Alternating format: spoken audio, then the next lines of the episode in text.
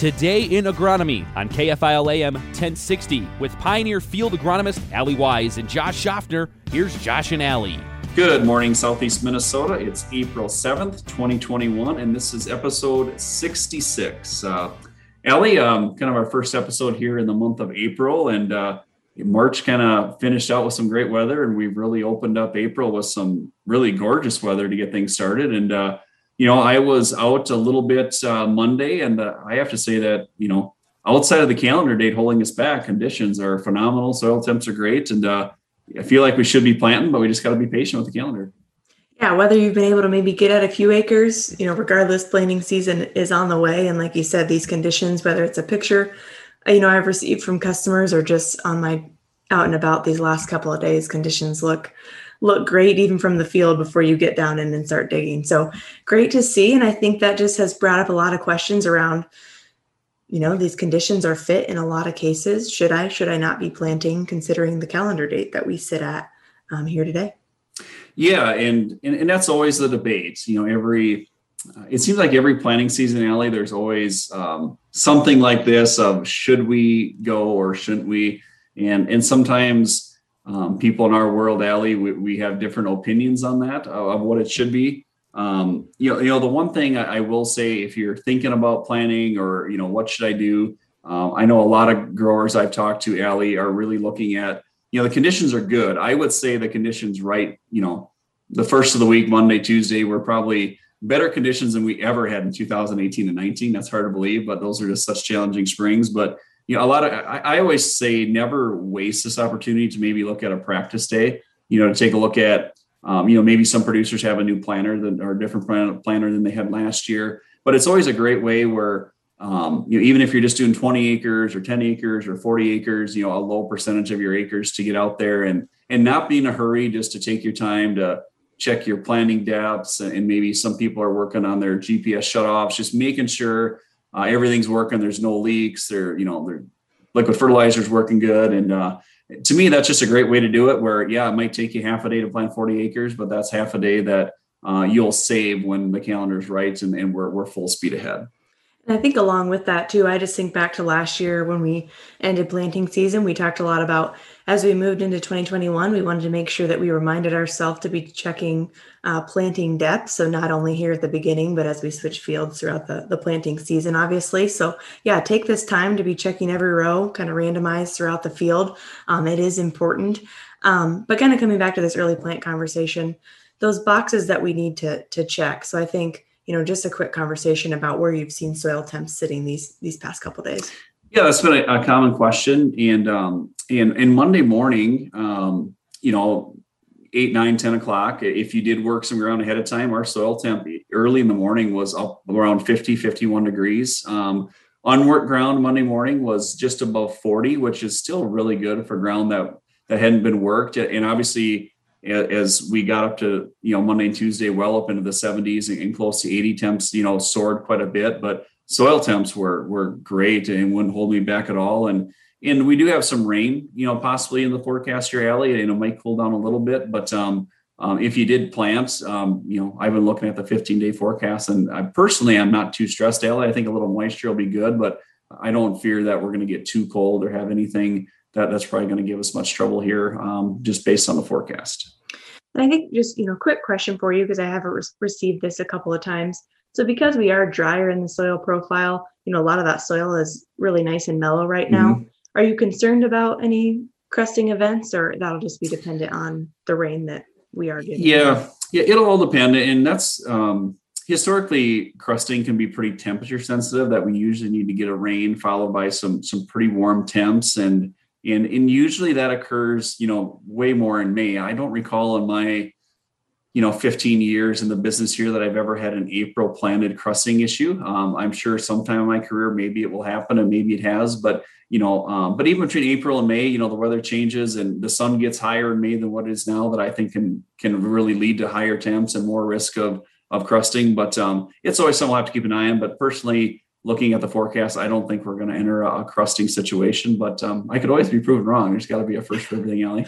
yeah, I just had to throw it out there. But no, I think it's good to talk through that and just, you know, assess our different risks. But, you know, another question I talked a lot about with customers is obviously, you know, decades ago, we always talked about planting corn before soybeans. And we look mm-hmm. at some of these earlier planting dates and we have that common question of, you know, crop type wise, should I be going with corn? Should I be going with beans? And I think, you know, for me, I don't think crop type should necessarily dictate which is going to go 1st mm-hmm. For me, it's just assessing, um, you know what are those particular field conditions and do we have corn do we have beans positioned on some of those acres and which hybrids or varieties are, be- are best suited for the conditions that that we've been given in those specific fields any additional thoughts on on your take between the two yeah it's it the the early plan of both is extremely important and we're and then we're also in a unique situation here where the calendar is not quite there on the soybean side um, on the crop insurance side, there are some producers carrying an earlier plant, um, kind of rider insurance, which is maybe given some comfort to put beans in earlier. Um, you know, on the flip side, you know,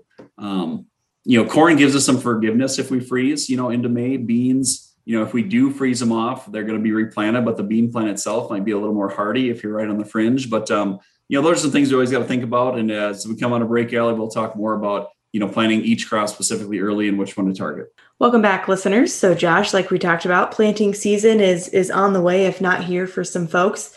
Um, and just a good discussion today on early planting and those considerations between if I only have the option to choose one, what is the data behind early planting in corn? What's the data behind early planting in soybeans? But then also just keeping our focus on, you know, in the future as we look at progressing yields, you know, across our operation as a whole, what are those considerations around around being able to plant both crops at the same time? But I think mm-hmm. for starters here, mm-hmm. let's jump in jump into corn and just really dig into the, the data behind that um, and what supports this early planting and hitting those windows when they are brought to you.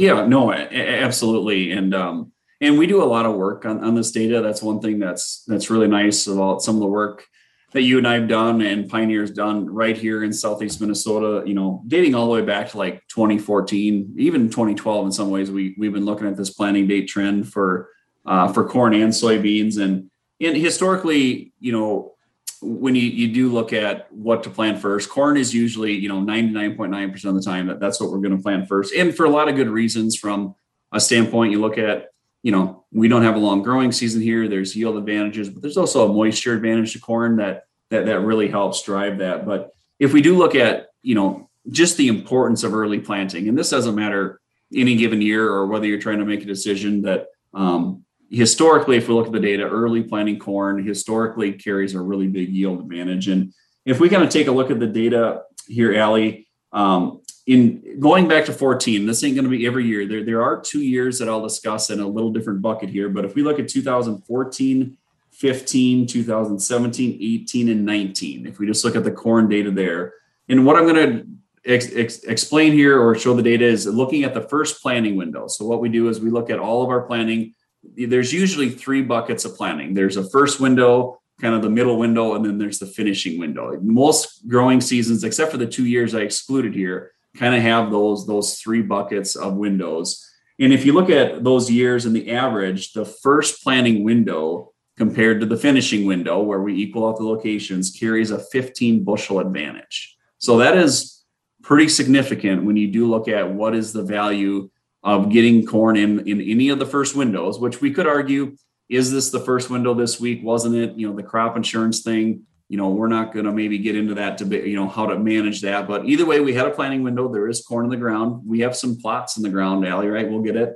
But historically, the first window is always 15 bushel better than the finishing window on a given season. And when you do look at that return on investment, that's not an extra cost, right? I mean, you're not spending more input I always kind of call those those are the free bushels, and that's just something that hitting that window is important. And that's in most cases, I always say if the ground is truly fit, we should plant, regardless of you know what we're, we're worrying about in the future.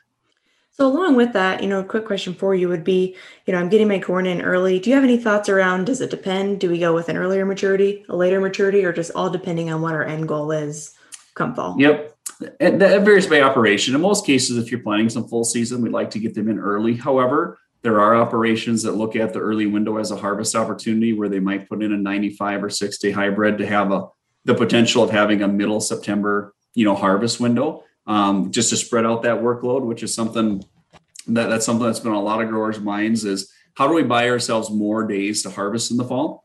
And that is one way you can do it. But either way, Um, doesn't matter what you're going to plant, there's going to be yield advantage, whether it's an early hybrid or a full season hybrid. Yeah, just want to, you know, you get that question sometimes. But I think so. We talked a lot about obviously there's a lot of things that support if you do have to make a decision between corn or soybeans early, you know, why that would would make you maybe push towards corn a little bit more. But you know, on the flip side, we know that research shows that moving soybean planting earlier does add yield. You know, early planted soybeans, you look at agronomically, they reach canopy closure sooner. They're intercepting mm-hmm. more sunlight, um, and just really kind of spend a longer duration um, in that reproductive growth stage. All of which we we know to lead to that high yield potential. Um, so I think if we look at the data behind soybeans, I'm not going to take us back quite as far as you did, you know, on corn. But if we look back from 2017 through 2020, um, the four year average there for every day that you're not planting, that you could be planting, you're losing 0.28 bushels per acre uh, per day. So, still significant numbers to consider on the soybean side of things, um, and especially with the markets, you know, trending the way they are.